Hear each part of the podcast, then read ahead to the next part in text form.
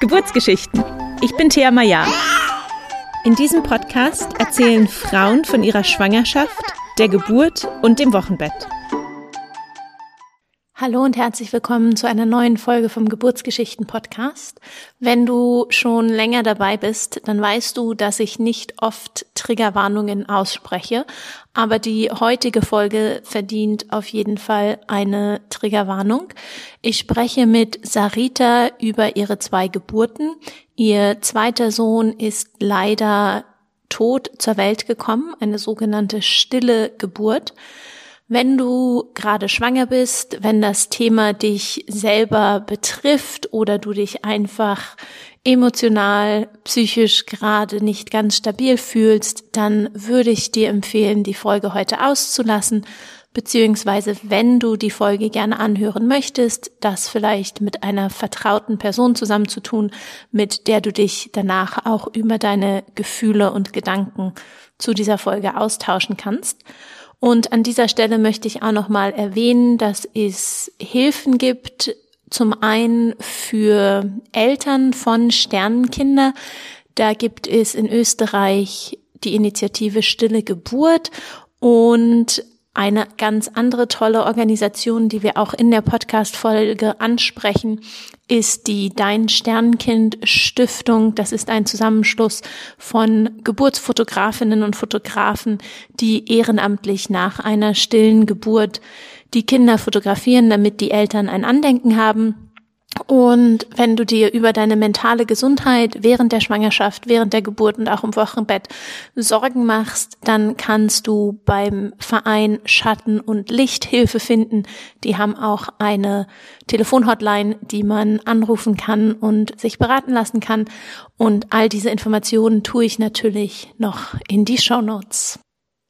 Bevor wir mit der heutigen Folge anfangen, möchte ich dir kurz das TENS-Gerät vorstellen. Viele Frauen wünschen sich eine interventionsfreie Geburt, haben aber Angst vor den Schmerzen und wissen nicht, wie sie diese ohne medikamentöse Eingriffe bewältigen sollen. Dabei kann ein Geburtstens helfen. TENS steht für transkutane elektrische Nervenstimulation. Transkutan bedeutet einfach durch die Haut. Bei diesem Verfahren werden mit Hilfe von Elektroden leichte Impulse über die Haut an die Nervenbahnen geleitet und das blockiert dann das Schmerzempfinden. Für die Geburt gibt es speziell entwickelte Geburtstensgeräte, die Wehenschmerzen lindern können, ohne dabei irgendwelche Nebenwirkungen für dich und dein Baby zu haben. Das sieht dann so aus, dass du dir diese Elektroden mit speziellen Pflastern auf den Rücken klebst die Elektroden sind dann über ein Kabel mit dem TENS-Gerät verbunden, welches ungefähr so groß ist wie eine Fernbedienung. Über das TENS-Gerät kannst du dann selber steuern, wann die Impulse an die Nervenbahnen geleitet werden und wie hoch oder intensiv diese Impulse sein sollen. Wenn du Interesse am TENS-Gerät hast und mehr Informationen haben möchtest, dann folge einfach den Link in den Show Notes. Hallo und herzlich willkommen, Sarita. Schön, Hi. dass wir heute hier zusammensitzen. Es ist nämlich eine ganz äh, besondere Podcast-Aufnahme heute. Zum allerersten Mal nehme ich einen Podcast in Person von. Zum allerersten Mal? Ja, oh, ich, schön. nehme, ich nehme sonst immer über äh, Zoom auf, aber heute zum allerersten Mal in Person. Wir sitzen hier im schönen Women's Nature Vienna.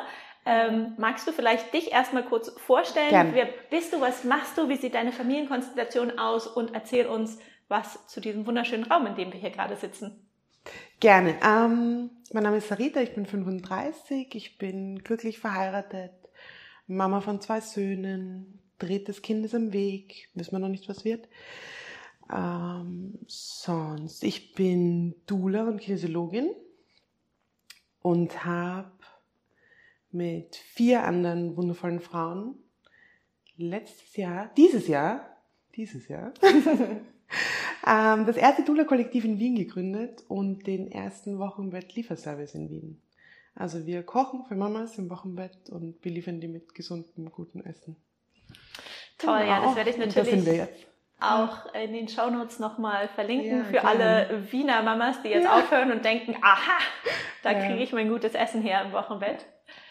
Super, dann ähm, fangen wir gleich mit deiner ersten Schwangerschaft und Geburt an. Du warst Gerne. in dieser Schwangerschaft von Anfang an als alleinerziehende Mama ja. unterwegs. Ja. Wie ähm, war das für dich? Wie war diese Schwangerschaft? Äh, wie war diese Schwangerschaft? Ich war tatsächlich sehr glücklich und sehr entspannt und ich war, mm, ich wollte immer schon Mama sein und dann, wie ich mit 25 erfahren habe, dass ich jetzt Mama werde, war ich einfach super, super happy und habe mich irrsinnig gefreut und war ein bisschen noch so, wie soll man sagen, wie das oft so ist in dem Alter, ich war so, ich habe mich so unverwundbar gefühlt. Also es war alles easy. Ja, ja. hatten zu dem Zeitpunkt schon viele Freundinnen von dir Kinder? Nein, nein, nein. Ich glaube tatsächlich nur zwei. Ja. Okay, ja. und hattest du dich schon, weil du gesagt hast, du wolltest schon immer Mama werden, hattest du dich schon viel mit dem Thema auseinandergesetzt? Schwangerschaft? Überhaupt nicht.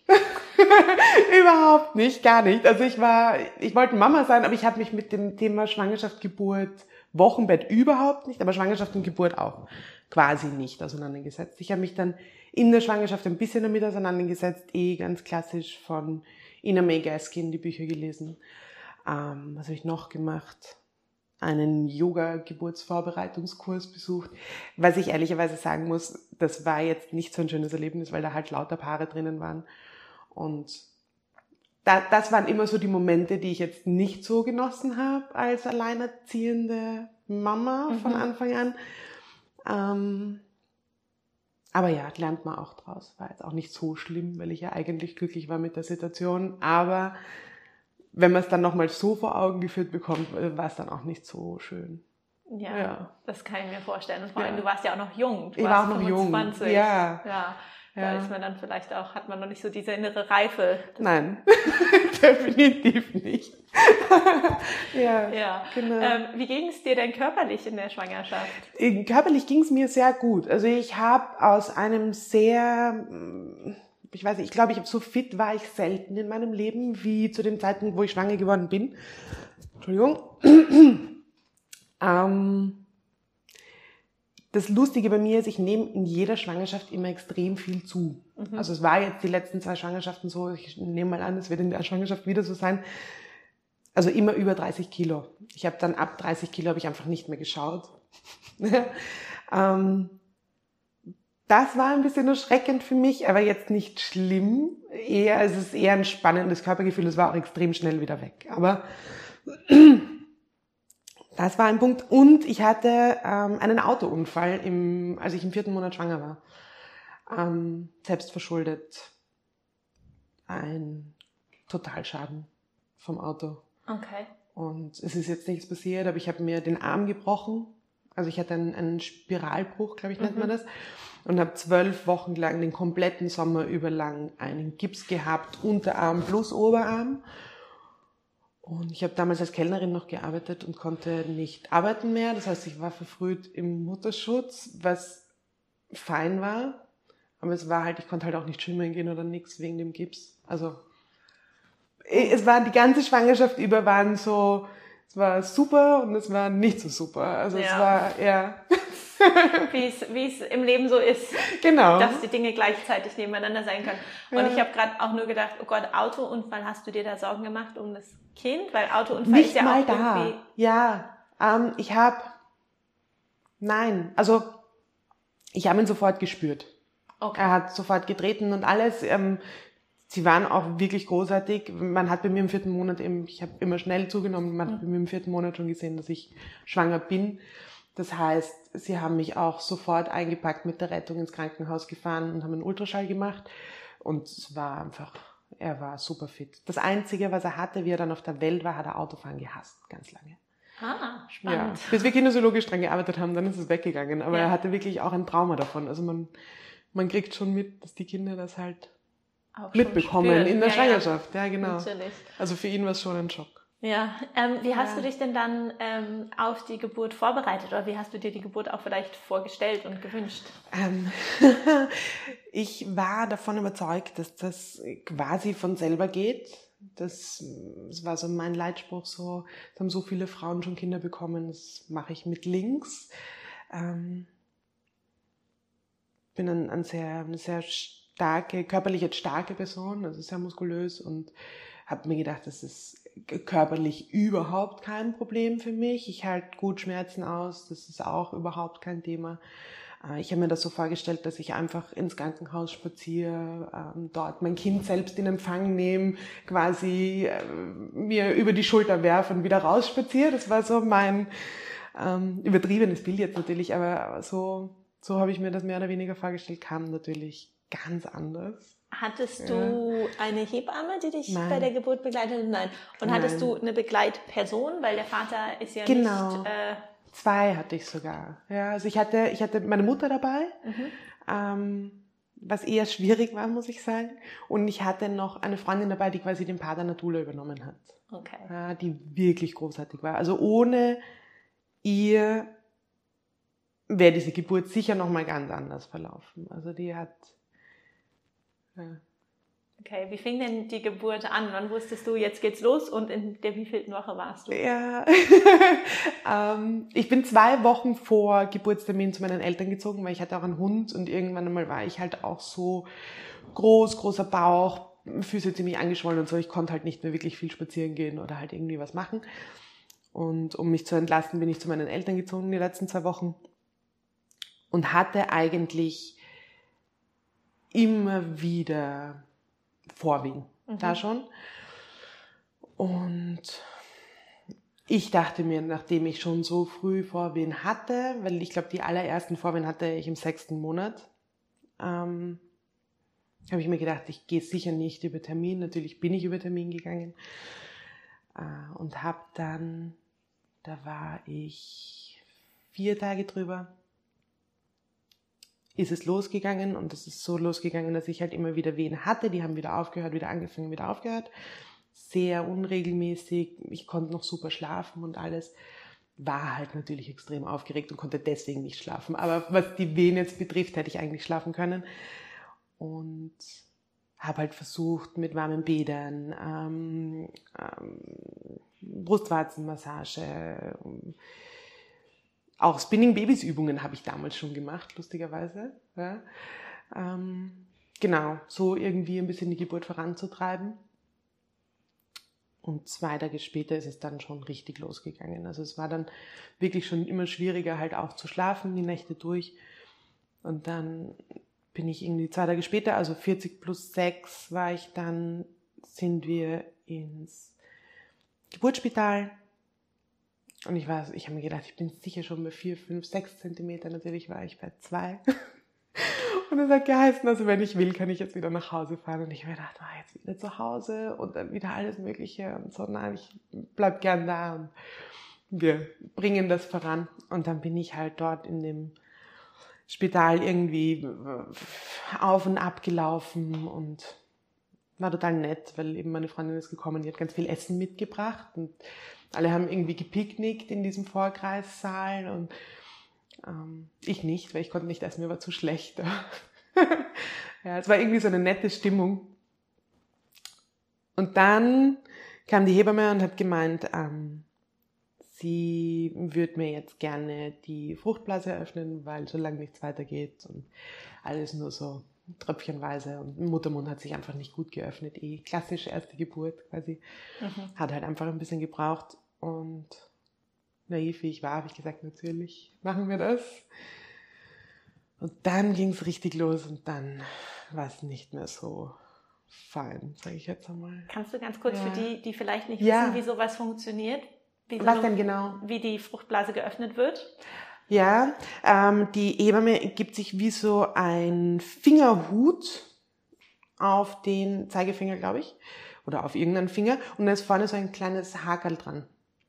Und mit dem ähm, fahrt sie eben hinein und zupft an der Fruchtblase. Genau, und so wird die Fruchtblase eröffnet und dadurch soll das Kind, das ist eben das, worum es geht, dass das Kind in den Geburtskanal rutscht, beziehungsweise mehr auf den Muttermund drückt und dadurch verstärkt Wehen auslöst und dadurch die Geburt einfach vorangeht. Das hat er auch super gemacht. Ja, aber es war halt einfach so von 0 auf 100 irgendwie gefühlt. Also ich habe nicht damit gerechnet, dass dann die Wehen so schnell, so stark losgehen. Mhm. Und es ist halt auch ein Eingriff. Ja. Das ist halt das. Also ich hätte, aus, aus jetzigem Wissen hätte ich wieder nach Hause fahren sollen und hätte mein Prozedere dort noch, weiß ich nicht, so lange weitermachen sollen, wie es halt gebraucht hätte. Und wenn es drei Tage wären. Ne? Aber die Geduld hatte ich damals nicht. Ja, und im Ja. Nachhinein ist man. Ist man immer gescheit. Genau. Ja. Okay. Ähm, bist du dann in den Kreissaal gekommen, als die Wehen dann so viel stärker wurden? Ah, nicht gleich, aber dann bald einmal, ja. Okay. Ich habe dann immer wieder versucht zu schlafen. Also ich habe mich dann im Sitzen an meine Freundin angelehnt und habe immer so von einer Wehe zur nächsten irgendwie so Minuten, Sekundenschläfchen gemacht, Mhm. ja. ähm, bis ich ungefähr bei acht Zentimeter war. Und dann sind wir in den Kreissaal, soweit man sich halt da erinnern kann. Ich meine, man kennt es eh, es ist, man kann sich meistens nicht mehr so gut dran erinnern, aber so ungefähr habe ich das so im Kopf. Dann sind wir in den Kreissaal. Ähm, da musste ich irgendwie eine spezielle Position einnehmen, weil die war so super, damit er sich richtig ins Becken bewegt. Das war natürlich die Position, die ich am wenigsten einnehmen wollte. Das war halt das Unangenehmste. Mm. Und dann weiß ich noch, wir hatten eine Hebamme-Studentin, die war die ganze Zeit bei uns. Die war entzückend, die war ganz süß ich war nicht so nett, glaube ich, zu ihr. Ich habe immer gesagt, so, es geht sich nicht aus, es geht sich nicht aus. Und sie, weil ich irgendwie so das Gefühl hatte, das passt nicht vom Kopf und Becken, so wie es sich angefühlt hat. Und sie hat immer gesagt, doch, doch, das geht sich aus. Ich habe zwei Kinder, ich weiß, es fühlt sich so an, aber es geht sich aus. Und ich habe sie, glaube ich, angeschrien und gesagt, nein, es geht sich nicht aus, ich spüre das. Ja. Ähm, aber die war wirklich lieb, die war, die war sehr, sehr empathisch, sehr unterstützend, sehr mitfühlend. Die war echt eine, eine Liebe. Und dann kann ich mich erinnern, dann hatte ich die erste Presswehe. Und nach der ersten Presswehe habe ich die Hebamme angeschaut und habe gesagt, okay, und wie viele kommen von denen jetzt noch? Weil die waren irgendwie sehr heftig für mich. Und sie hat zu mir gesagt, länger als zwei Stunden lassen wir sie nicht in den Zustand. Ich habe mir gedacht, oh mein Gott, zwei Stunden? Solche Wehen ist, ja.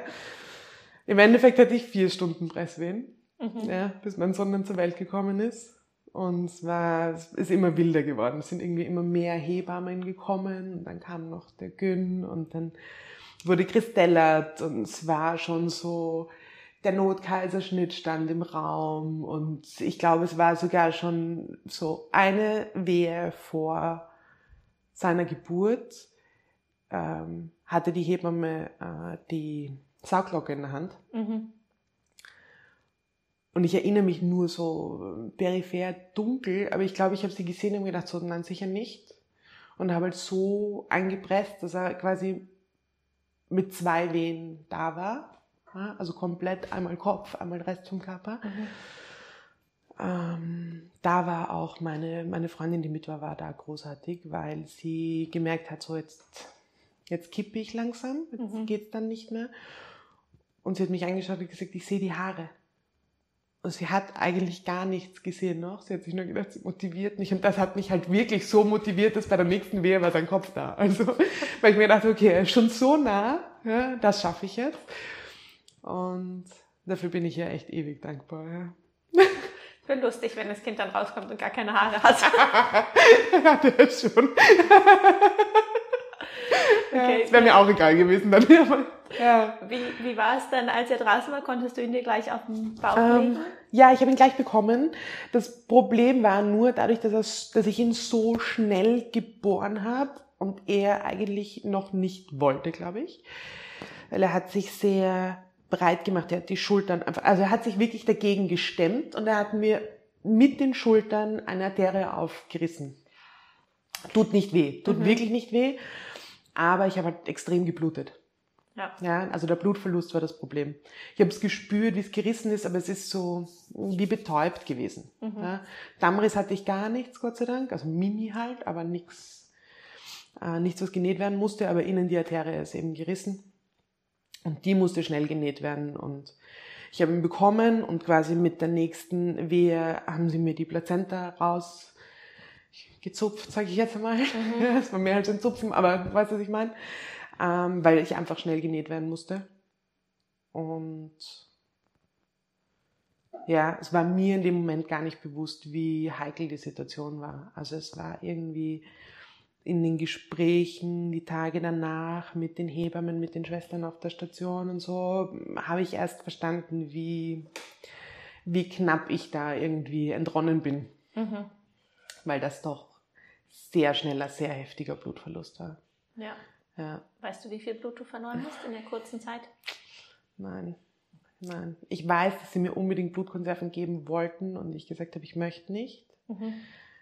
Ähm, und ich bin drei Tage lang mit dem Rollstuhl herumgefahren, weil ich so kreislaufschwach war, dass ich nicht aufstehen konnte. Okay. Ja.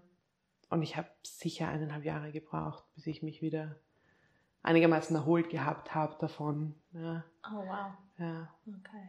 Also ich bin jetzt auch nicht, ich baue jetzt auch nicht so super schnell Blut auf wie vielleicht andere. Mhm. Das kommt noch dazu. Aber Wow, okay, aber dann erstmal nochmal zurück zu den Tagen und Wochen auch nach ja. der Geburt. Ähm, wie lange warst du dann im Krankenhaus? Eine Woche. Eine Woche. Eine Woche. Ähm, zuerst wegen mir, mhm. aber dann wegen meinem Sohn, weil er eine, eine neugeborene Gelbsucht einfach hatte. Okay.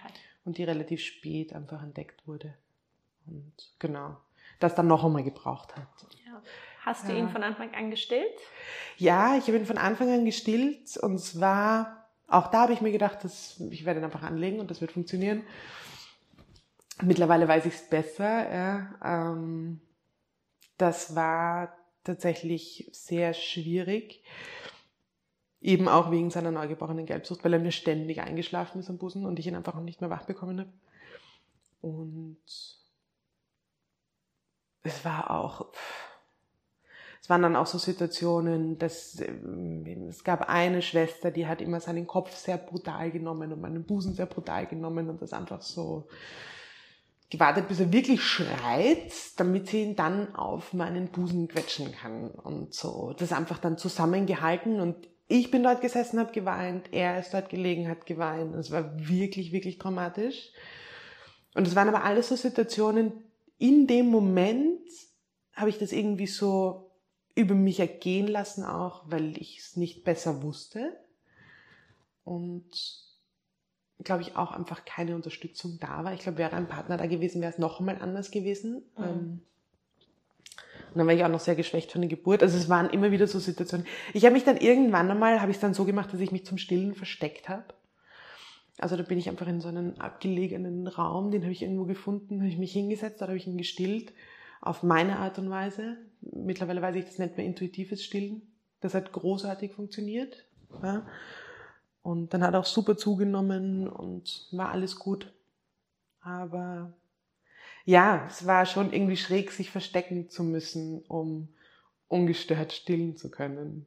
Ja, ja. das klingt zum einen freut mich, dass du, da, dass du da deiner Intuition gefolgt bist ja. und das gemacht hast. Und andererseits ist es halt in, in so einem Krankenhaus einfach ja. schwierig, da die, die Ruhe auch zu finden. Ja. Ähm, Absolut. Beziehung aufzubauen. Ja. Wie war es denn Absolut. dann, als du deinen Sohn nach Hause genommen hast? Bist du wieder zurück zu deinen Eltern gegangen? Oder nein, nein, in nach Hause. Genau, Wohnung? in unsere Wohnung. Und wir waren auch, ähm, es war irgendwie so im Raum gestanden, ob meine Mutter dann noch kommt, so mhm. für eine Woche oder so ein bisschen zum Unterstützen. Aber das haben wir dann nicht gemacht. Also wir waren dann wirklich von Anfang an alleine und es war auf der einen Seite was total überfordernd, weil ich halt plötzlich da dieses kleine Neugeborene hatte, für das ich irgendwie verantwortlich war. Und auf der anderen Seite war es halt total schön, weil wir so, wir waren so in unserer Blase, wir waren so innig miteinander. Mhm. Ja. Und es war halt auch irgendwie, blöd gesagt, niemand da, der irgendwie noch von außen irgendwas wollte von uns oder so. Also es war, auch der Hund, die war einfach total herzig. Die ist einfach die ganze Zeit neben ihm gelegen und hat ihn bewacht und konnte wochenlang nicht schlafen, weil sie jetzt dieses Baby bewachen musste. Und es war einfach so, ja, es war, war sehr süß. Ja. Aber hattest du denn auch Unterstützung von außen? Also haben Freunde und Familie die Essen vorbeigebracht oder sind wir mit dem Hund rausgegangen? Immer wieder so ein bisschen, aber doch sehr wenig. Also ich hätte sicher noch mehr einfordern können, dann mhm. wären sie sicher da gewesen, aber ich habe mir gedacht, so, ich mache das schon, ich schaffe das schon, ich kriege das schon hin. Und das erste Jahr war tatsächlich schon eher schwierig, weil er halt auch so ein bisschen knapp am Schreibaby war und mittlerweile weiß ich, er ist einfach sehr, sehr sensibel und braucht einfach lange, um Eindrücke zu verarbeiten. Und mhm. damit ich halt nicht ganz vereinsam bin, ich halt dann doch immer wieder rausgegangen, habe Freunde getroffen, sondern es war ihm einfach oft zu viel. Und das Ganze hat er dann verarbeitet mit Schreien in der Nacht. Und wir sind dann einfach stundenlang, anstatt zu schlafen, durch die Wohnung gewandert, in Tragetuch und ja. Wow, echt äh, Hut ab vor dir und vor allen anderen alleinerziehenden Eltern, die das. Ja, ja, ja. Aber es hat auch, es, es hat nicht nur negative Seiten, es hat auch was total Schönes. Also es mhm. ist schon, es ist so eine, man, man hat halt so eine ganz eine besonderes Bond halt zu seinem Kind, gell? weil da halt sonst niemand ist. Also man muss irgendwie, aber gleichzeitig bringt das auch so ganz viel mit sich. Ja. ja. Ja. Okay, ähm, dann gehen wir mal weiter zur nächsten Schwangerschaft. Du ja. hast dann zwischen der ersten und der zweiten Schwangerschaft deinen jetzigen Mann kennengelernt. Genau, da war mein auch, Großer war vier. Genau, genau, und dann auch schon angefangen als Dula zu arbeiten. Ja, das war, da war man, also mein Großer war da ein Jahr alt, habe ich angefangen damit. Ja. Also Kinesiologin war ich schon länger, aber in die Dula-Arbeit bin ich dann so reingerutscht, weil ich halt, es kamen dann immer mehr Frauen, die irgendwie mit Kinderwunsch zu mir kamen. Und wenn sie dann schwanger waren und sie irgendwie, wollten sie Begleitung in der Schwangerschaft, dann zur Geburt, dann im Wochenbett.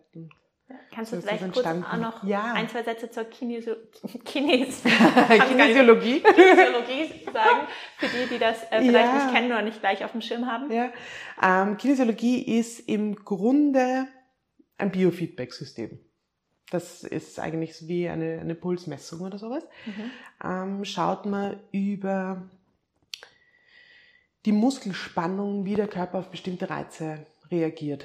Und das kann man halt in jeglichen Bereich verwenden. Also man kann Nahrungsmittel austesten, das ist so das, was die meisten Leute kennen. Ich verwende es ganz viel, um zu schauen, wo gibt es Stressfaktoren, die vielleicht zum Beispiel eben bei einem Kinderwunsch irgendwie davon abhalten, dass man schwanger wird. Mhm. Oder wo gibt es Stressfaktoren im Hinblick auf eine Geburt, wo man sich noch vorbereiten könnte. Mhm solche Sachen. Das ist ganz spannend, weil da kommt natürlich, bei jedem kommt was anderes raus. Ja. ja.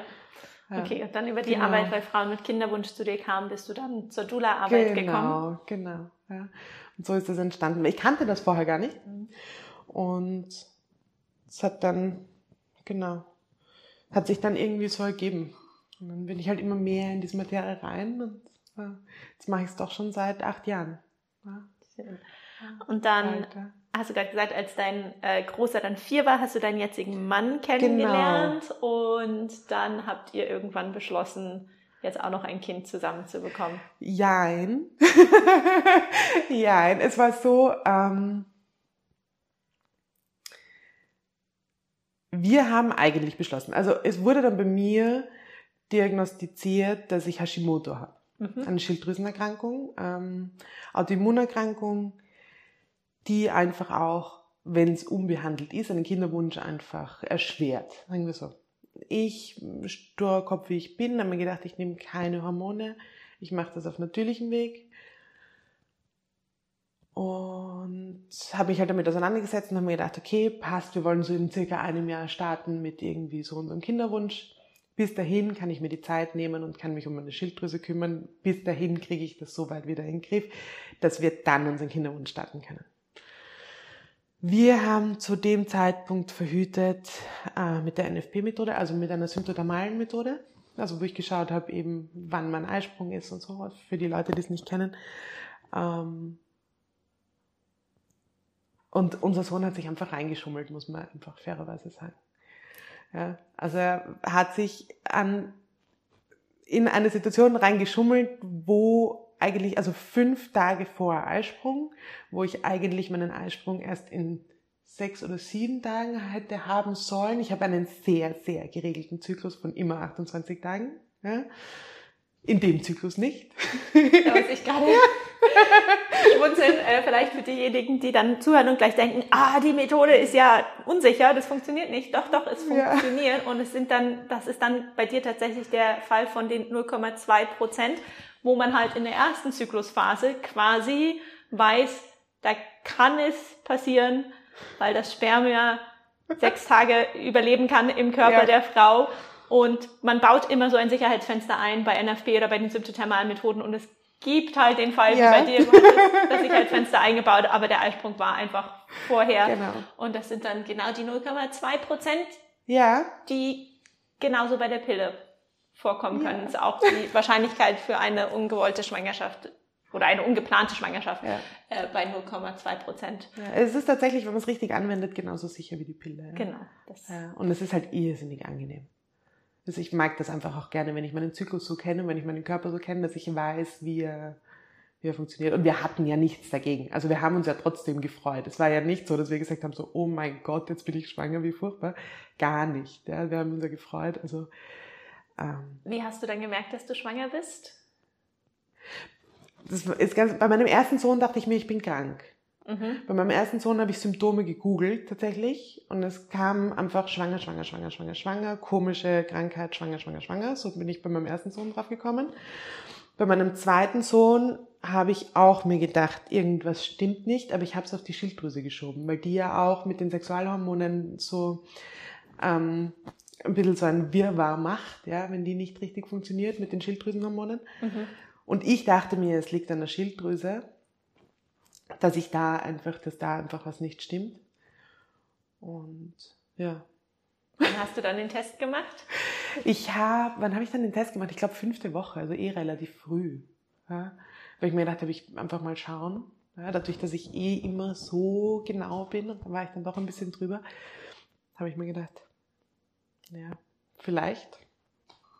Und war dann doch sehr erstaunt, dass ich schwanger war. Ja weil es auch geheißen hat, irgendwie von allen Ärzten, die mich begleitet haben mit einem Hashimoto, dass das nicht funktionieren kann, wenn ich eben keine Hormone nehme. Mhm. Genau. Ich habe dann in der Schwangerschaft angefangen, Hormone zu nehmen, weil sich diese Schilddrüsenerkrankung sonst negativ aufs Kind auswirken kann. Mhm. Und das wollte ich nicht. Ja. ja also ich habe dann ganz diese klassische Behandlung irgendwie in Anspruch genommen. Ja. Bin auch dabei geblieben, geht mir auch gut damit, aber wusste ich halt vorher nicht. Ja. ja. ja. Genau. Wie ging es dir denn gerade im ersten Trimester in der Schwangerschaft? Gut, gut. Also es ist, äh, ging mir bei beiden ersten Schwangerschaften eigentlich sehr gut. Ich habe schon Symptome gehabt, aber äh, bis auf so ein bisschen Übelkeit, ein bisschen ähm, sensibel, was Gerüche betrifft und so. Also zum Beispiel das Deo von meinem Mann habe ich gar nicht mehr ausgehalten. Ja, ähm, ging es mir eigentlich wirklich gut. Ja. ja. Und wie hast du dich in dieser zweiten Schwangerschaft ähm, auf die Geburt vorbereitet? Weil du hattest ja jetzt durch die Erfahrung auch ja. als Doula einfach nochmal einen ganz anderen Blick auf Schwangerschaft ja. und Geburt. Wie hast du das geplant und wie hast du dich auch mit deinem Mann drauf vorbereitet? Ist für deinen Mann das erste Kind oder hatte der auch? Nein, ist das erste Kind. Okay. Genau. Für meinen Mann war es das erste. Ähm, wie habe ich mich darauf vorbereitet? Also ich wusste schon, quasi bevor ich schwanger war, wie ich gebären möchte. Ich bin so in diese, ich habe dann irgendwann einmal so im Laufe meiner Dula-Arbeit habe ich erfahren von so freien Geburten. Das hat mich sehr fasziniert. Ähm, ich habe viele Hausgeburten erlebt, die wirklich traumhaft schön waren. Und ich wollte einfach so eine, eine, eine so natürliche Geburt wie nur irgendwie möglich, ungestört und frei und wusste auch schon, welche Hebamme ich will. Bei der habe ich mich auch schon zwei Jahre, glaube ich, vorher angemeldet und gesagt, wenn ich schwanger bin, rufe ich dich an. Dann, ja. ähm, also das, das war irgendwie alles sehr schnell, sehr klar, wie ich das haben möchte. Also wir haben eben Hausgeburt geplant mit einer Hebamme, ähm, mit ein oder zwei Doulas und sehr, also dass einfach alle da sind, dass mein Mann da ist, dass mein Sohn da ist, dass einfach so die ganze Familie zusammen ist und einfach sehr im liebevollen Rahmen, sage ich jetzt. Hm. Wie alt ja. war dein Großer? Da war mein Großer sechs, sieben. Also sechs in der Schwangerschaft mhm. und dann halt Genau, Ende der Schwangerschaft war er dann schon sieben. sieben. Ja. Ähm, wie habt ihr euch auch mit ihm auf die Geburt vorbereitet? Hast du deinem Sohn Geburtsvideos gezeigt ja. oder ihm erklärt? ja, aber er ist von selber gekommen und hat gefragt. Also er wollte ganz genau wissen, wie so ein Baby entsteht ähm, was das jetzt alles schon kann und mitkriegt und hat sich ganz viel auch mit dem Bauch beschäftigt und hat äh, mich ganz viel gefragt, was die Geburt betrifft und so, wie das funktioniert und war sehr interessiert. Ja, also es hat mich, hat mich oft überrascht, was er dann alles sehen und wissen wollte auch. Ja, und hat sich eben auch Geburtsvideos mit mir angeschaut. Ich habe ihm angefangen, mit ihm so Geburtsvideos zu schauen, wie die Frauen im Wasser sind, weil dann ist es so ein bisschen gedämpft. Ja, mhm. Man sieht es nicht so genau, aber man, man kriegt die Geräusche mit. Ich wusste, dass ich sehr laut bin bei Geburten. Und ich weiß eben dadurch, dass er sehr sensibel ist, dass ihn das wahrscheinlich ein bisschen schreckt am Anfang. Mhm. Ähm, deswegen habe ich immer mit ihm dann, wenn ich Geburten geschaut habe, ich habe so vier, fünf Geburten geschaut, ja, mit ihm dann Geburten geschaut, wo die Frauen auch eher lauter waren, damit er sich schon ein bisschen so dran gewöhnt, wie das klingt halt mhm. unter einer Geburt. Das hat ihn überhaupt nicht irgendwie gestört. Er hat dann immer gefragt, warum schreien die und Ding. Und ich habe ihm dann gesagt, weil das angenehm ist, weil es einfach sich so stark anfühlt, das muss irgendwo raus. Und wenn man dann laut ist, dann hilft das. Das hat er verstanden, das hat er so angenommen, dann war das gut. Ja. Ähm, ja. Hast du mit deinem Mann zusammen noch einen Geburtsvorbereitungskurs gemacht? Nein, ich habe ihn vorbereitet. Okay. Also ich habe ihm halt ganz viel irgendwie so erzählt von dem, was ich wusste und was vermutlich auf uns zukommen wird. Und äh, wir haben ganz viel mit der Hebamme geredet. Das schon. Und er hat mir irgendwie so seine Bedenken geäußert und ja, war, war ganz gut vorbereitet, glaube ich. Dann hat ganz gut gewusst, was auf ihn zukommt. Ja. ja, und was ich auch immer gerne frage bei ja. Hausgeburten, wie habt ihr eure Wohnung für die Hausgeburt vorbereitet? Hattet ihr einen Pool? habt ihr überall Malerfolie ausgelegt? Wir hatten Stationen. Nein, wir haben keine Malerfolie ausgelegt. Ähm, ich habe gesagt, ich, ich mag das nicht, dieses Plastik. Ich finde ja. das ganz furchtbar, so wie sich das anfühlt. Ähm, ich habe gesagt, wir hauen einfach weg, was nachher einfach kaputt ist, weil zu viel Blut drauf gelandet ist oder so das wird einfach entsorgt, weil ich glaube, ich kann mich nicht auf die Geburt konzentrieren, wenn es da raschelt. Und, also das fände fänd ich einfach furchtbar. Ja. Nein, wir hatten tatsächlich Stationen ähm, aufgebaut. Badewanne. Ähm, wir hatten eine, eine Nuat-Matte. Ich habe äh, Nuat-Massage auch gelernt. Mhm. Und das sind sowieso Shiatsu-Matten. Mhm. Die Wie so ein wir, dünnes Futon eigentlich. Genau, genau. Die hatten wir im Wohnzimmer. Ähm, mit dem Geburtsball, mit dem Reboso, dieses Tuch, mhm. genau, für die Geburt. Ähm, dann, und dann das Bett eigentlich. Genau. Da hatte ich so eine, so eine Wand mit Affirmationen und Bildern und Geburtsfotografien und so, die, ja, das war schön. Die hm. mochte ich gern. Ja, ja. klingt toll. Ja. Wann ging denn dann die Geburt los? In der wievielten Woche warst du? Und wann wusstest du, jetzt ist der Startschuss?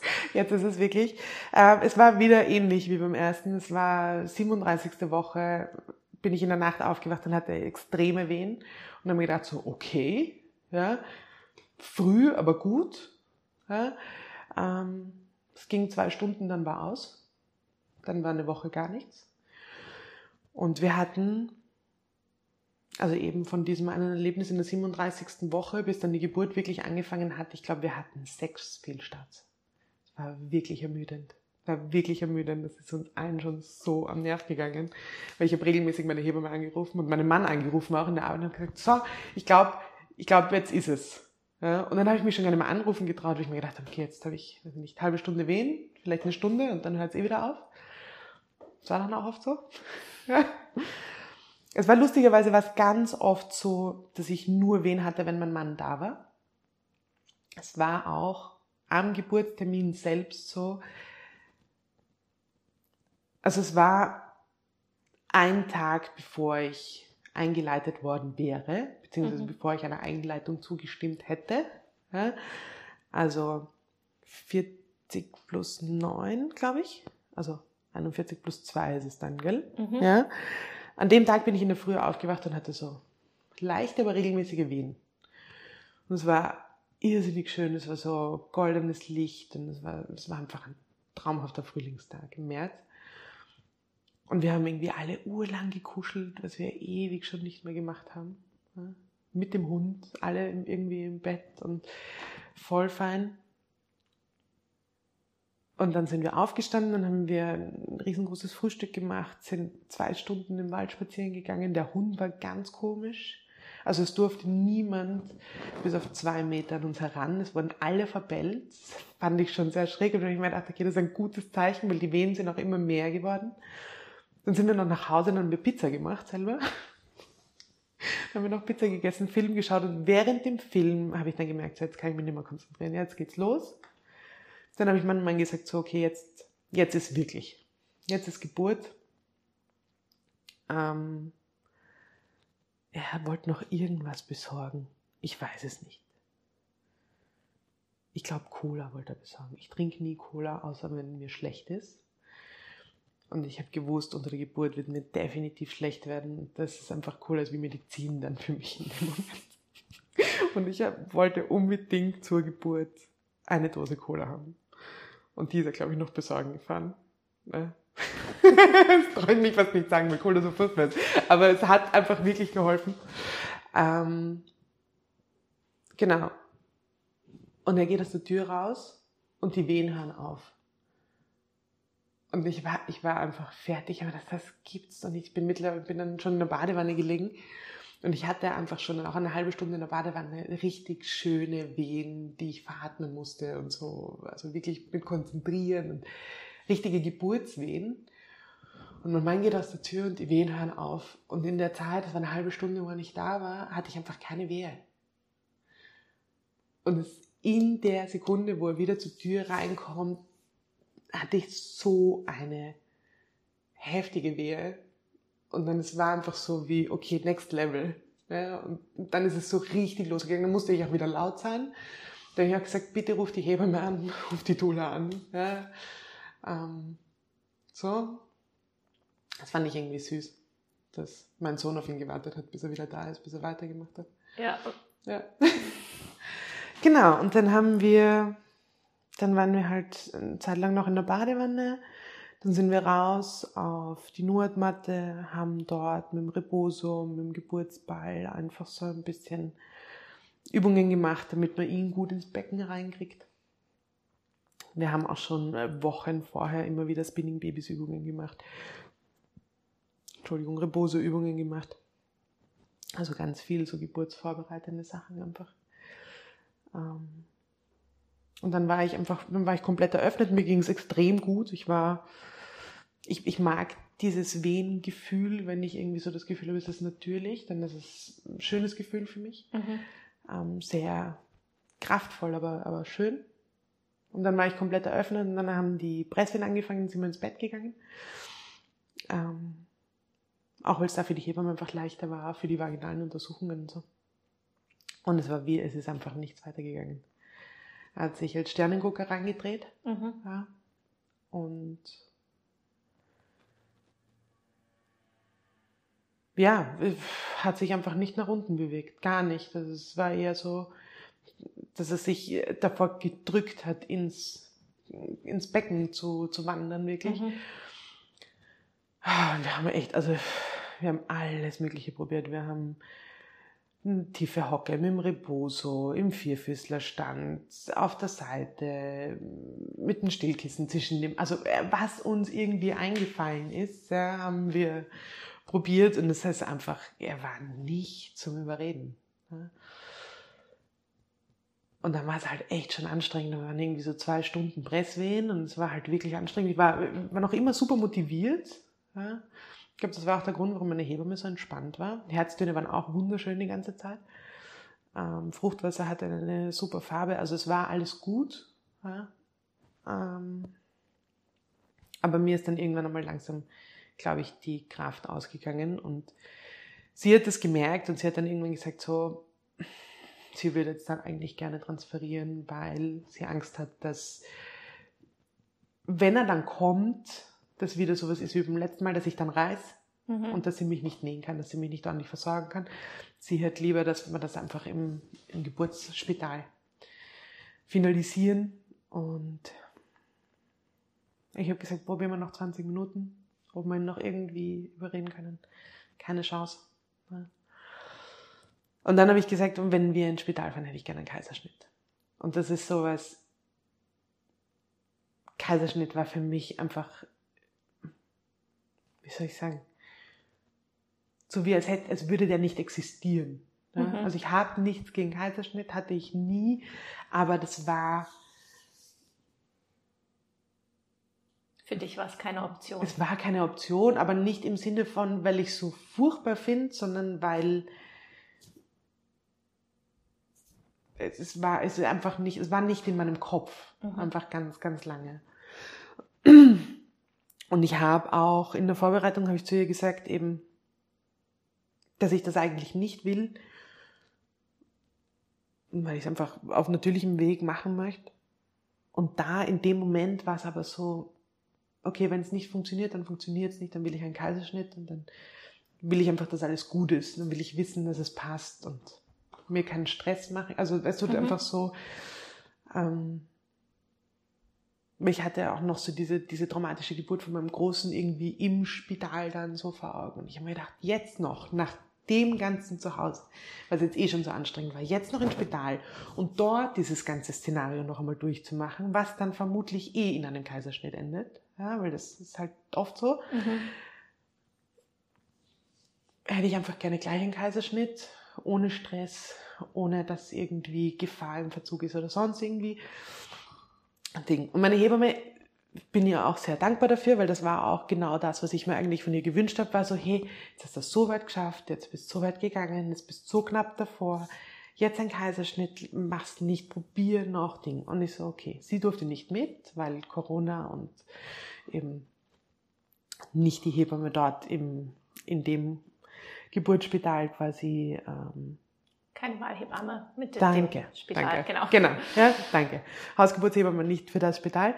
Ähm, das heißt, ich, wir sind dorthin und sie hat uns eh an eine Bekannte von ihr, die gerade Dienst hatte, Hebamme quasi übergeben.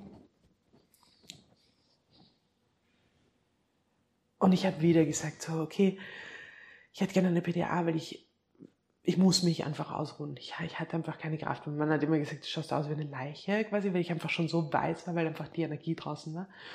Dann habe ich eine PDA bekommen, dann habe ich mal 20 Minuten geschlafen, dann ist die Hebamme wieder gekommen und hat gesagt, okay, wie schaut's aus? Ich, ich habe keine Kraft, ich hätte wirklich gerne einen Kaiserschnitt. Ja, sagt sie, okay, sie holt mal den Gyn, wir schauen. Dann kam der Gynäkologe, bin die ganze Zeit am ZTG gehangen, es war alles schön. Ähm, dann kam der Gynäkologe und hat nochmal mit uns geredet. Ich meine, wir haben noch verschiedene Möglichkeiten, wir können schauen, irgendwie das, das, das. Und ich habe gesagt, ich, mein letztes Kind, ja, weil das war halt, zu dem Zeitpunkt war das der Plan. Ähm, das ist mein letztes Kind, ich möchte einfach nur, dass es uns gut geht. Ich hätte einfach gerne Kaiserschnitt und Ding. In dem Moment fallen kurz die Herztöne ab, wie es halt oft ist. Ja. Mhm. Und er schaut rüber und sagt so, okay, anscheinend ist ihr Sohn damit einverstanden. Ja, in dem Moment gehen die Herztöne wieder rauf, alles wieder gut.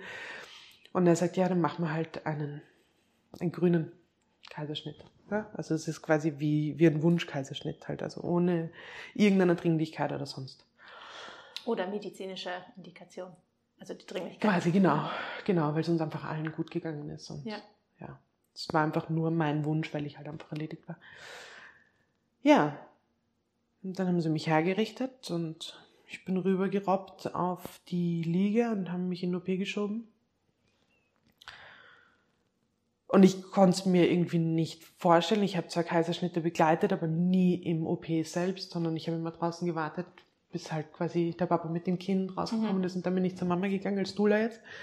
Das heißt, ich war bei einem Kaiserschnitt selber noch nie dabei, so. Und ich kannte, wenn dann auch nur Kaiserschnitte mit Indikation, also mit aus, aus ihrem Notfall heraus oder so. Mhm. Ähm, und es war halt wirklich, es war ein bisschen wie in einem Disney-Film. Also es war, es war wirklich ein bisschen schräg. Es war gerade, dass sie nicht alle gesungen haben dort in dem OP. Ja, es war wirklich nett, irgendwie so das ganze Team. Man hat gesehen, es verstehen sich alle, es sind alle gut drauf, es sind alle irgendwie es war wirklich einfach eine total nette Stimmung. Ja? Und dann wird halt sehen, rütteln sie am Bauch herum und dann spürst du halt irgendwie so, dass da was getan wird. Und dann sagt der Anästhesist plötzlich, Glückwunsch zu einem riesengroßen, starken Buben, irgend sowas. Ja? Und ich schaue ihn an und sage so, warum schreit er nicht? Und er sagt zu mir, machen Sie es, ich kann sagen, da kommt jetzt die Kinderärztin, die kümmert sich um ihn, er ist gleich wieder da. Und da hatte ich schon so das Gefühl von, scheiße, Ähm, und ich weiß noch, ich habe auf die Uhr geschaut und es ist, ist, es ist nicht viel Zeit vergangen, glaube ich, aber es hat sich für mich ewig angefühlt. Und dann geht ähm, irgendwo eine Tür auf und ich höre eine Frau weinen. Und da war für mich irgendwie klar, es ist was, stimmt was nicht. Und ich schaue meinen Mann und sage so, scheiße, irgendwo stimmt nicht. Und er sagt so, nein, das ist sicher nur eine, aus einem anderen Kreissaal. Und ich habe gewusst, dass ich das nicht ausgehen kann. Von dem, wie das aufgebaut ist, geht sich das nicht aus, dass ich eine Frau, also im OP eine Frau aus einem anderen Kreissaal weinen höre. Das, ja. Und dann kam die Hebamme und hat meinen Mann ihm geholt und ich habe mir gedacht, okay, wenn sie ihn holt, dann ist es nicht so schlimm.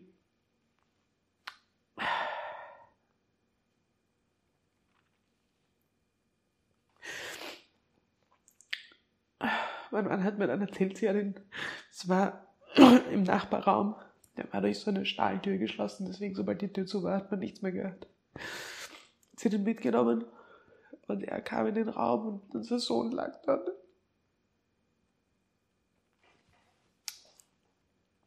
Und er hat im ersten Moment das gar nicht realisiert. Und ist halt hin zu ihm. Und hat ihn halt angesprochen und gemerkt, gemerkt er bewegt sich nicht.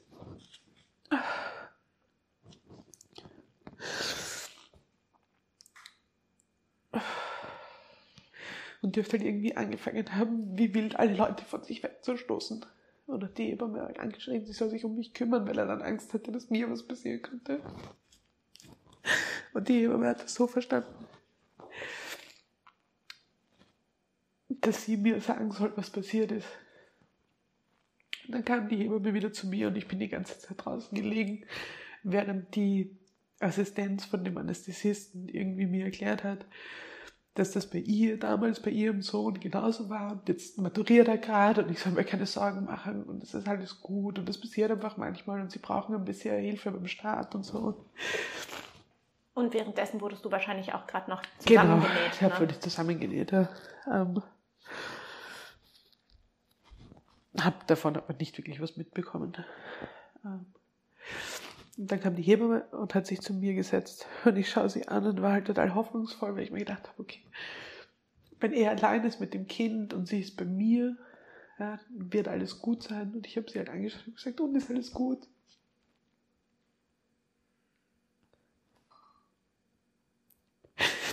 Sie schaut mich und sagt, nein, er ist tot. Und es ist so.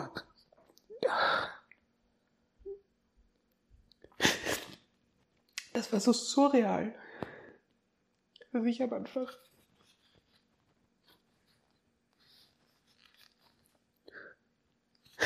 ein bisschen so, wie wenn jemand eben von diesem Disney-Film, das vorher war, zu einem Horrorfilm umschaltet.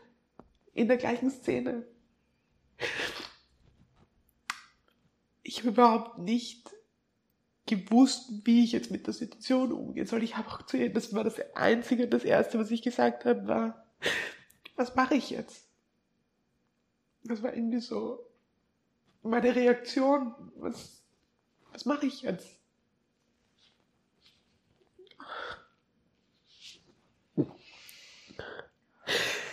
Dann hat mich der Anästhesist gleich mal runtergespritzt, also dann war ich eh weg.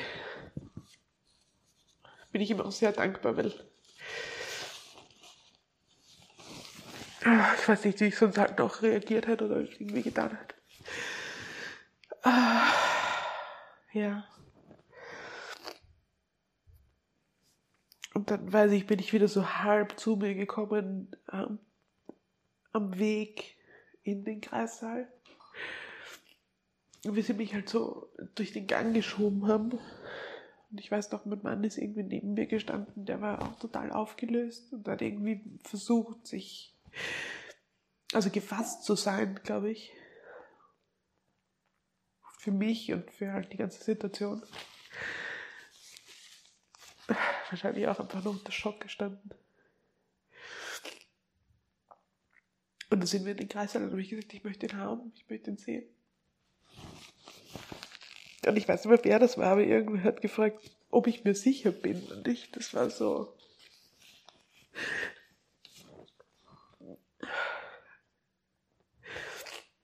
Das war auch so eine absurde Frage irgendwie für mich. Vor allen Dingen, weil man ja auch weiß, aus, also aus Studien, Ja. einfach aus Datenlage, Ja. dass äh, Eltern mit einem Verlust, mit dem Verlust eines Kindes viel, viel, viel besser umgehen, wenn sie das Kind nach der Geburt bei sich haben. Erhalten können einfach, ja. Ja. Ich wollte ihn halt auch irgendwie kennenlernen. Weißt du? Ja. Das war das. Und dann habe ich ihn bekommen. Ähm, und er war halt so komplett eingepackt. Und ich habe ihn halt immer ausgepackt und die Hebamme hat ihn immer wieder eingepackt. Und ich habe dann auch zu ihr gesagt, ihm wird nicht kalt sein. Ja? Ich hätte gern ein Kind, ich würde ihn gern sehen. Mhm. Ja? Das fand ich auch irgendwie komisch. Aber ich glaube, es war einfach, das hat man auch gemerkt, das passiert einfach Gott sei Dank nicht oft.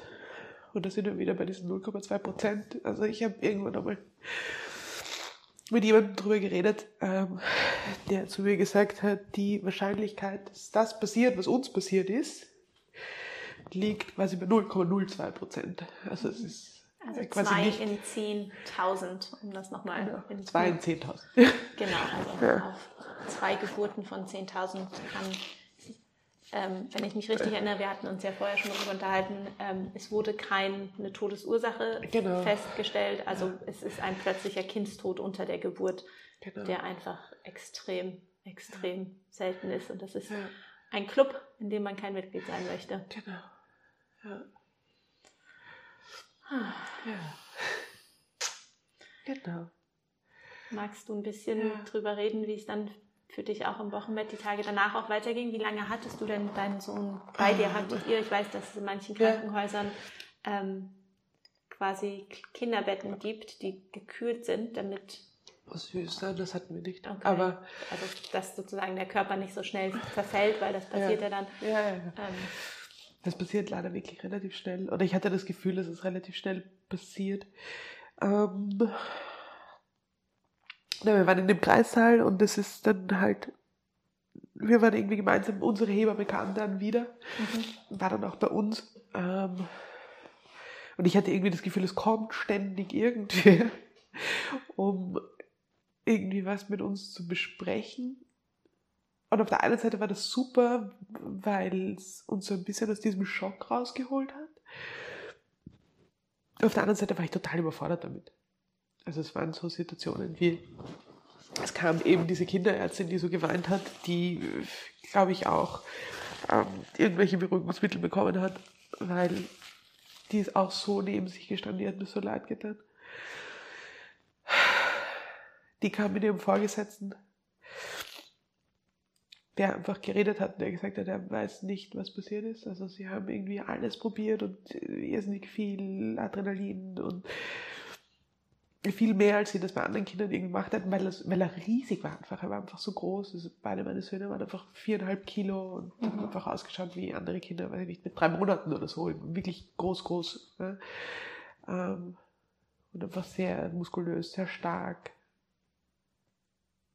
was noch einmal irgendwie absurder ist. Ja? Und dann sind irgendwie, dann stand im Raum, ob vielleicht nicht ein Herzfehler vorliegt, weil Mhm. das wäre irgendwie so das Einzige, was sie sich erklären hätten können. Die ganze Zeit CTG schön und so weiter und dann plötzlich einfach weg. Ja? Ähm, weil wir hatten wirklich nur keine CTG-Überwachung vom Kreissaal in den OP. Und da muss es halt passiert sein in der Zeit. Und der war halt so komplett weg schon, dass er dass sein Herz nicht mehr einmal ausgeschlagen hat, wie sie ihn halt versucht haben zu reanimieren. Ja, was auch irgendwie anscheinend sehr selten ist. Dann kam, dann kam der Chirurg. Und immer wenn ich das erzähle, finden das alle ganz furchtbar. Ich finde es eigentlich lustig. Ich finde es wirklich lustig.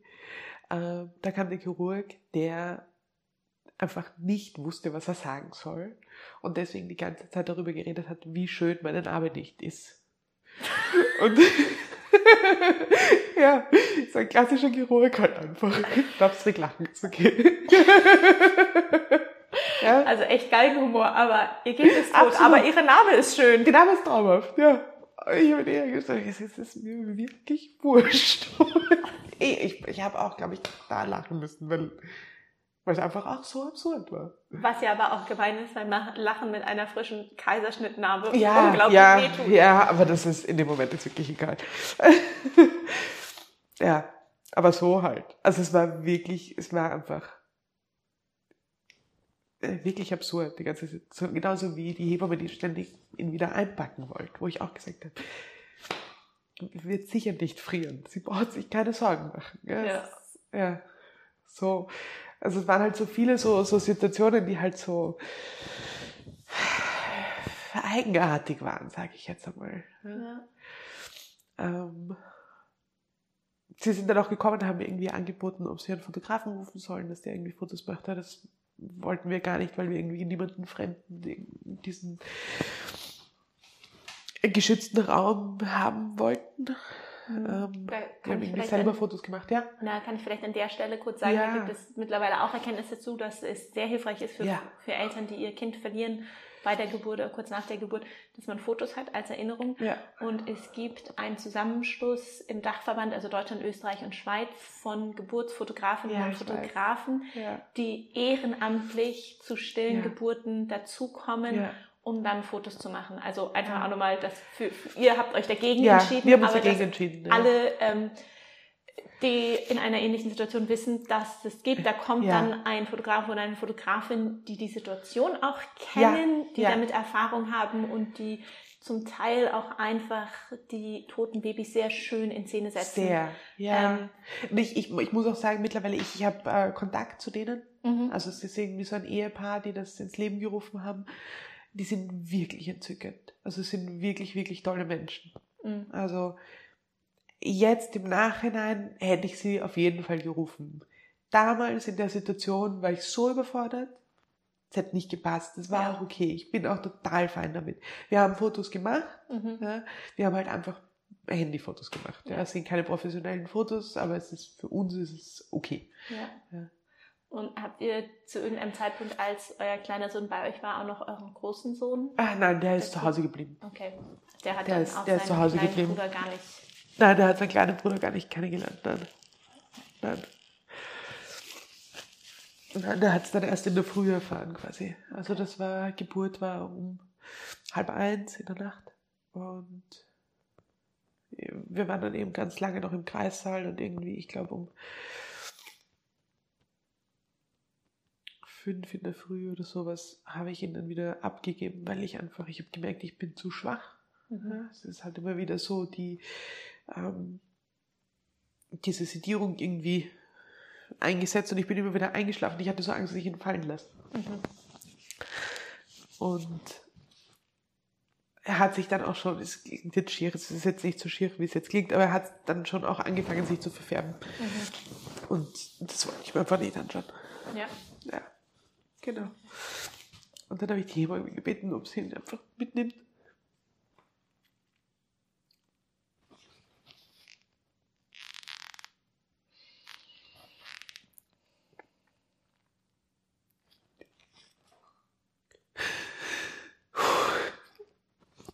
Was wirklich furchtbar ist. Aber das ist in so einer Situation. Habe ich das Gefühl, muss man einfach ständig irgendwelche furchtbaren Entscheidungen treffen. Aber es war richtig, es war schon passt, es war okay.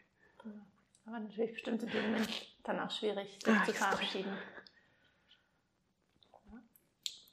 Ja. Aber die, du die Hebammen waren so, waren so süß, das fand ich so schön, weil sie halt wirklich sehr, sehr, sehr liebevoll mit ihm umgegangen sind. Mhm. Also es war so wie sie ihn verständig eingepackt hat, hat sie ihn halt auch sehr, sehr liebevoll behandelt. Mhm. Ja, du wolltest was fragen. Ähm, genau, wie es dir denn dann auch im Wochenbett ging, ähm, wie lange du dann im Krankenhaus warst und zwei Fragen, die mich da besonders interessieren würden. Zum einen, wie ging es dir mit deiner Narbe. Ja. Und das andere, was ja dann auch nach so einer stillen Geburt ein Thema ist, ist der Milcheinschuss. Ja. Also, wir hatten das Pech, dass das Geburtsspital, wo wir da waren, genau zu der Zeit renoviert wurde. Das heißt, wir haben kein Bett bekommen auf der Gynäkologie, sondern auf den Neugeborenen. So. Ähm, Was? Ja. Weil man mich nicht sehen kann, ich fasse mir gerade mit der Hand äh, an die Stirn, wo ich immer denke, Ja. das Krankenhaus, klar verstehe ich, wird gerade umgebaut. Ja. Aber irgendwo in diesem Krankenhaus wird es ja wohl ein anderes Bett gegeben haben. Das Blöde wäre nur gewesen, dort, wo es das andere Bett gegeben hätte, hätten sie mich nicht so gut betreuen können und behandeln können wie auf der Neugeborenenstation. Ich weiß, es ist mir schon klar, dass das Ja. immer die Argumentation ist, wo ich dann aber immer denke, wenn es eine Frau ist in dem ganzen Ja. Krankenhaus, kann man doch da bitte irgendwie einen Weg finden und nicht eine Frau, die gerade ihr Kind verloren hat, Ja. auf eine Station legen, wo ständig ähm, Wöchnerinnen rumlaufen, die ein schreiendes Neugeborenes auf dem. Arm haben. Aber ich muss sagen, es war weniger schlimm für mich als, glaube ich, für meinen Mann und meinen Sohn, Mhm. weil ich eh nur im Zimmer war und wir dann halt allein waren. Und sie halt immer wieder raus und reingegangen sind und halt überall die Babys gesehen haben. Ja. Das, das war, glaube ich, einfach schwieriger. Ich konnte die Tür zumachen, ich habe sie halt dann gehört, aber ich kenne das ja auch von meiner Arbeit. Das war auch so ein Thema. Ich habe ich hab mir gedacht, ähm, ich bin in dem Kreissaal gelegen mit meinem Sohn im Arm und habe gedacht, so scheiße, ich kann nie wieder eine Geburt begleiten. Kaiserschnittnarbe habe ich einfach, äh, muss ich fairerweise sagen, übergangen Mhm. mit Schmerzmitteln. Ich Ja. habe das wirklich, wirklich lange nicht geschafft, dort hinzugreifen. Mhm. Ähm, es hat meine Hebamme hat so ein bisschen hingreifen dürfen. Mein Mann war lange Zeit der Einzige, der es halbwegs angreifen durfte. Mhm. Ähm, mittlerweile habe ich mich versöhnt mit ihr. Mittlerweile geht es mir gut mit ihr. Ähm, aber es hat gedauert. Also das war wirklich eines der, der schwierigsten Punkte in dem Ganzen. Mhm. Die Kaiserschnittnarbe. Aber sie ist wirklich schön geworden. Der Chirurg hat Ja. recht ja. Ähm, obwohl ich mich nicht drum gekümmert habe.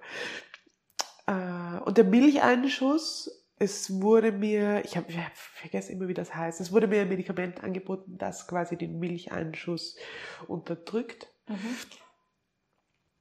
Äh, ich wollte es nicht haben. Ja. Ich wollte es nicht haben, weil ich mit meinen Hormonen eh schon so sensibel bin. Dann noch mit dem traumatischen Erlebnis wollte ich dann nicht noch in meine Hormone eingreifen. Mhm. Und dann habe ich einfach, ähm, ja, ich habe es einfach versucht mit Tees und ätherischen Ölen und, und, und irgendwie aufzuhalten oder zu reduzieren, hat nicht funktioniert. Also es war tatsächlich, wir waren drei Tage im Krankenhaus und wir sind ähm, eigentlich zu früh gegangen, weil es war, ja, Autofahrt war extrem schmerzhaft. Es war zu Hause, also ich habe mich ins Bett gelegt, konnte nicht mehr aufstehen, Mhm. weil ich meine, jeder, der einen Kaiserschnittnarbe schon mal hatte, weiß, wie sich das anfühlt. Es sticht einfach extrem. Also es war drei Tage aber wirklich zu früh, aber wir haben es halt auch nicht ausgehalten dort auf der Station. Mhm. Obwohl wirklich alle, muss man echt sagen, wirklich, wirklich süß waren. Die ganzen Wochenbettschwestern, denen bin ich echt nach wie vor sehr, sehr dankbar.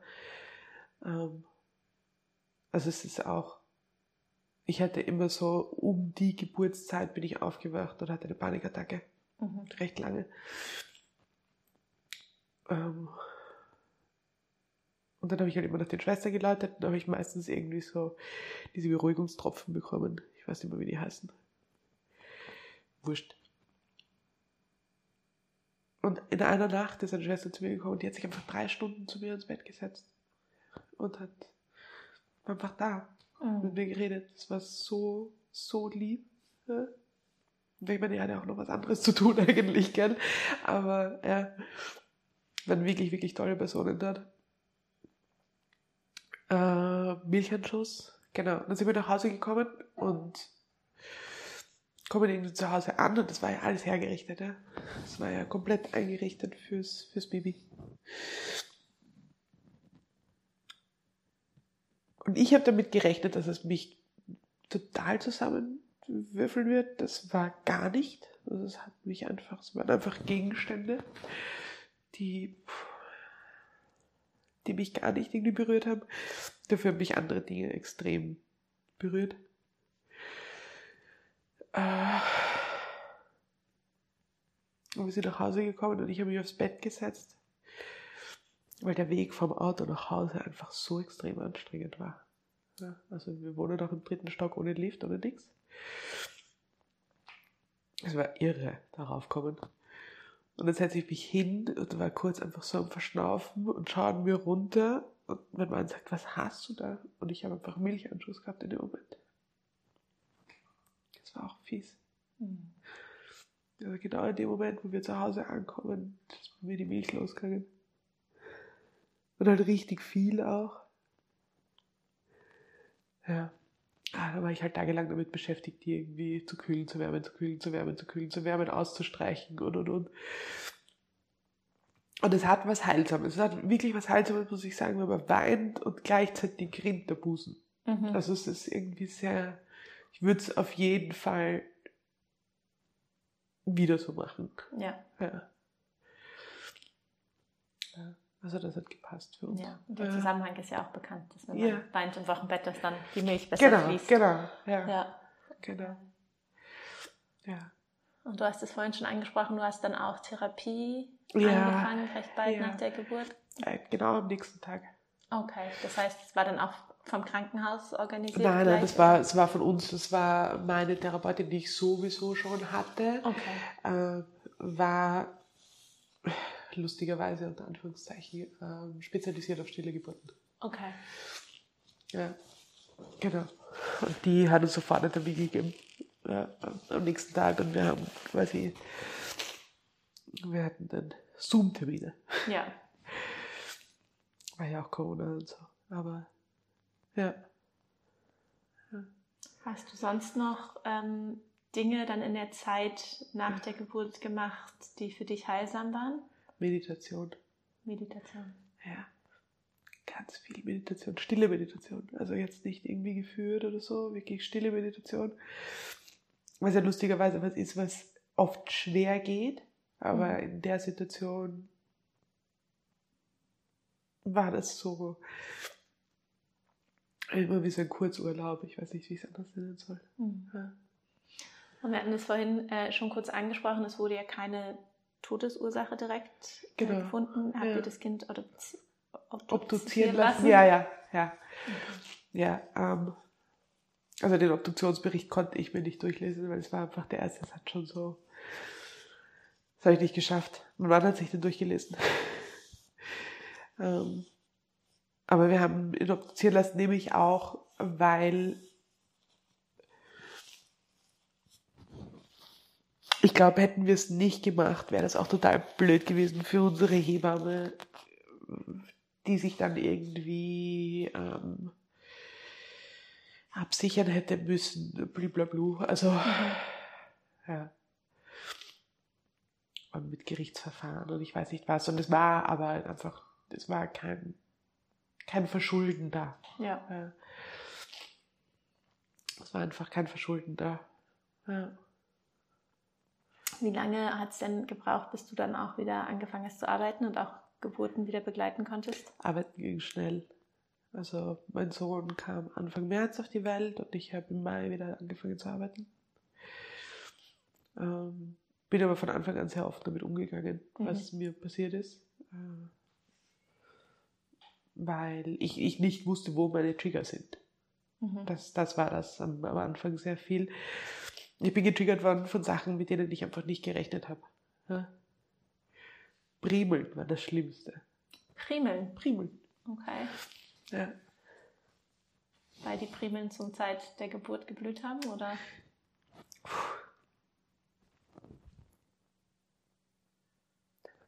Gleiche? Ja, dir Zeit. Weil ich sie ihm nie zeigen kann. Hm? Weil ich sie ihm nie zeigen kann. Mhm. Ja. Das war das, mit denen habe ich gar nicht gerechnet. Ja. Das ist jetzt auch nicht, dass ich Primeln so schön finde, aber irgendwie.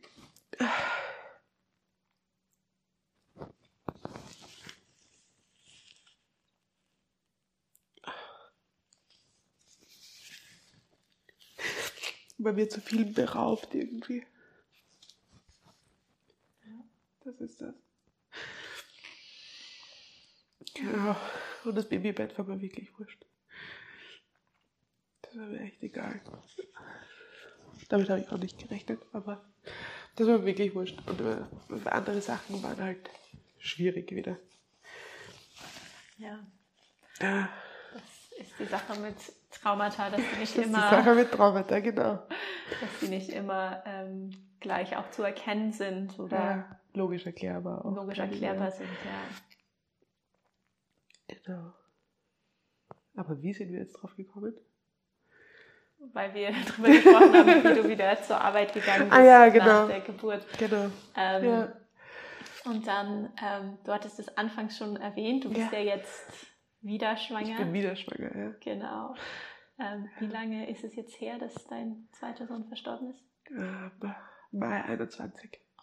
Äh, Mai, März. März, März 21, ja. okay. Ja. Gut, jetzt anderthalb, Eineinhalb Jahre, Jahre genau. später. Und wir hatten Ja. uns ähm, im Vorfeld von der Aufnahme kurz drüber unterhalten und das fand ich so schön. Da hast du ähm, erzählt, wie du durch die Erfahrung, die du hattest, jetzt in dieser Schwangerschaft total im Moment angekommen Voll. bist und halt Ja. alles.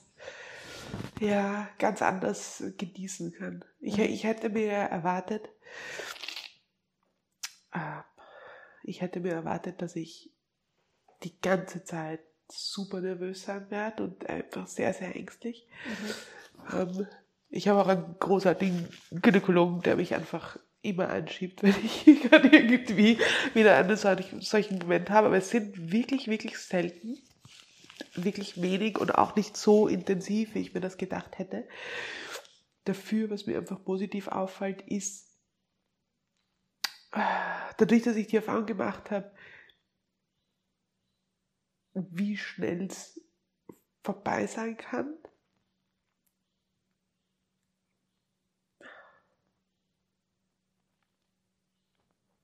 Gehe ich ganz anders mit dem, mit diesen Kleinigkeiten um. Mhm. Also